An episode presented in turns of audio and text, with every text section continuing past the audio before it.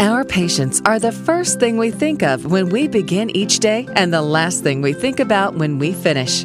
In that spirit, Hendricks Regional Health, Danville, Indiana, proudly presents Health Talks with HRH. Here's Melanie Cole. If you or someone you love is living with diabetes, you already know its challenges. Living a full, healthy life with diabetes is within reach, but it takes commitment and the right team of healthcare professionals. My guest today is Angie Thompson. She's a diabetes specialist and family nurse practitioner with Hendricks Regional Health Diabetes Center. Welcome to the show, Angie. So, first, tell us what is diabetes? Diabetes is a medical condition that uh, occurs in individuals that prevents them from being able to regulate their blood glucose levels. And it typically results in a deficiency of insulin production in combination with something called insulin resistance. So this is an insulin resistant type and just to clear up for the for the listeners, type 1, this is not the one we're talking about. We're talking about type 2. Now, can type 2 diabetes affect anyone at any age? It can. However, there is an increased risk with the aging process. So that is a, a, a risk factor for type 2 diabetes. However, in today's day and age where we have uh, reduced activity, we have increase in obesity and uh, being overweight, the incidence of diabetes is occurring, type 2 diabetes is occurring earlier and earlier. So there have been children and teenagers that have been diagnosed with type 2 diabetes, which wasn't really seen in the past. Sure, it was called adult onset before, and now they've changed it to type 2 because of the childhood obesity epidemic, and we're seeing diabetes in children as young as nine years old. So, what are some of the other risk factors that people can look to to let them know that they might be headed towards prediabetes? It's a great question. One risk factor, which unfortunately no one can change, is family history. So that is a huge component of this. There's a huge genetic component to type 2 diabetes. So if you have family members that have diabetes, then you yourself are at a higher risk. In addition to that, you've got uh, the inactivity if you're um, sedentary, you're not very active, or if you are in the overweight or obese obese category, then you also have that higher risk for type 2 diabetes. And then you've got age as a as a risk factor. You've got certain ethnicities. So unfortunately, you can't change uh, your ethnicity, but uh, you know there is a higher risk there. And then in addition to that, high blood pressure, high cholesterol. If you've got those medical conditions that you're being treated for, your chances are you have a higher risk for developing type 2 diabetes. And what are some of the symptoms? Would people know that they have it? Not always. It's actually a pretty, we call it an insidious condition in that it, you can actually have type 2 diabetes and really not have any symptoms. So it's important to actually get checked, to have an annual physical exam, and to have blood tests to help determine uh, whether or not you have an abnormality or just to confirm, you know, that your blood glucose levels are in fact in the healthy range and normal range. There are some uh, symptoms that are associated with hyperglycemia and, and diabetes, but typically individuals have had it for five to ten years before they would recognize potentially these symptoms. And I can go over them uh, very briefly with you. Uh, they are uh, frequent urination, uh, frequent thirst, uh, increased hunger, um, increased uh, infections, skin infections, uh, more than other types of infections, fatigue, and blurry vision. So, those are the most common symptoms that someone would have. And so, what are normal blood sugar levels when they do get that annual physical and they see those numbers? What do they mean? Normal glucose levels fasting are defined as less than 100. So it, it kind of depends on what lab test is done. Uh, but uh, again, if it's a fasting blood glucose test, less than 100 is defined as normal. If it's a random, so if your appointment's in the afternoon, you know, for whatever reason you couldn't um, attend fasting, then less than 140 is considered normal. And then there's another blood test called an A1C, which really doesn't it doesn't matter if you're fasting or not um, with that particular blood test.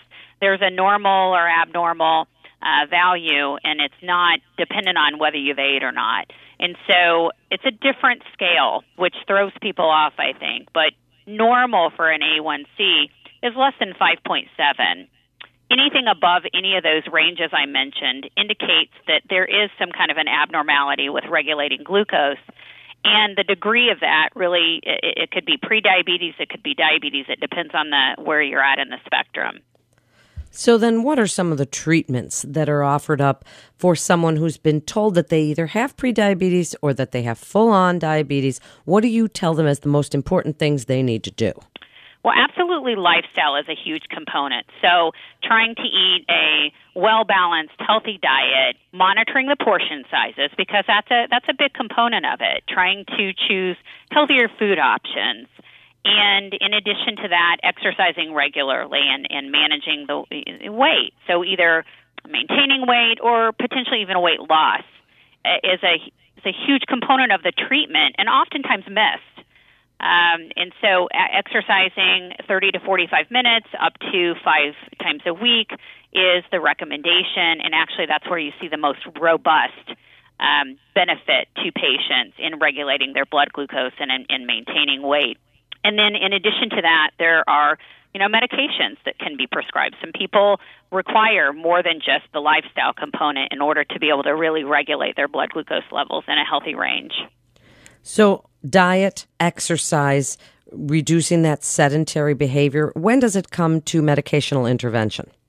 If the lifestyle intervention is not sufficient enough to regulate glucose levels in the normal range, that's when it's deemed a medication uh, would need to be added because it, the bottom line is you really need to try and maintain healthy glucose levels, and whatever it takes to get there is is uh, you know what should be employed. So, what would some of those medications be intended to do? People hear about giving yourself insulin shots if you're a type 1 diabetic, someone who's had it since you were a child. But if, if this is an insulin resistance and your body is still making insulin, then what are the medications doing? There, there's actually several different medications that are now available. Uh, what, what we've found over the years is that there's there's about eight core defects that we've seen in type 2 diabetes. That the two main ones again being an insulin deficiency uh, in the setting of insulin resistance. However, it's it's more complicated than that. So there's actually medications that try and address the production issue. So we've got medications that stimulate the insulin production from the remaining cells in the pancreas that produce insulin. Then we've got medications that increase the sensitivity, so they try and combat that uh, that resistance. And then we've got some other medications that help regulate uh, through the liver um, glucose or sugar production. So it tries to suppress that a little bit. It tries to increase the sensitivity of the insulin's effect on the liver. You've got medications that kind of address the gut issue, the digestive issue, and how how glucose or sugars coming into uh, the bloodstream through digestion, and trying to slow that down and help improve the satisfaction with the meal, so people don't feel as hungry. So there's really a lot of different ways to address these core defects with the medications we have available. And do you like people to self monitor their glucose levels on a regular basis? Oh, absolutely. It, it's it, kind of an integral part of determining uh, if the medications are effective. And, and it's really the only way in between appointments to really get an idea of medicine working, medicine not working, and uh, and so it's it's a huge component. So wrap it up for us, if you would, Angie, and let us know, tell the listeners what you tell your patients every single day about living with and managing the symptoms for diabetes. Well, it's actually a, something that can be much easier to manage now than it ever has been. We have so many options available to help. There's not a one size fits all. You know, it can absolutely the treatment regimen be customized to that patient. I also really stress just a healthy lifestyle in general. Um, the exercise component, the if you, if you're having difficulty losing weight, or, the, or maybe you don't even need to, maybe you're at your ideal body weight, maintaining that weight is huge because the more you weigh, the more insulin you need, and if you're already operating off of a deficit, that's going to make it more difficult. Um, and and just knowing that they can live a long, healthy life with diabetes, we just need to focus on what it takes to regulate those blood glucose levels and keep them in the healthy range. Tell us about your team at the Hendricks Regional Health Diabetes Center. We actually have a very great comprehensive team. We have registered nurses who are certified as diabetes educators. We have registered dietitians who are also certified as diabetes educators. And we have, in addition to that, access to other members of the Hendricks Regional Health Team that can help with things like activity. We have exercise physiologists that can help us kind of hone in on maybe a, a regimen that would uh, best fit our patients. Um, and, and then, of course, myself in helping with managing the diabetes and the and then we all work together to try and help with the psychological and social aspect of trying to deal day to day with with diabetes. Thank you so much for being with us today. It's great information. You're listening to Health Talks with HRH, Hendricks Regional Health. And for more information, you can go to hendricks.org. That's hendricks.org. This is Melanie Cole. Thanks so much for listening.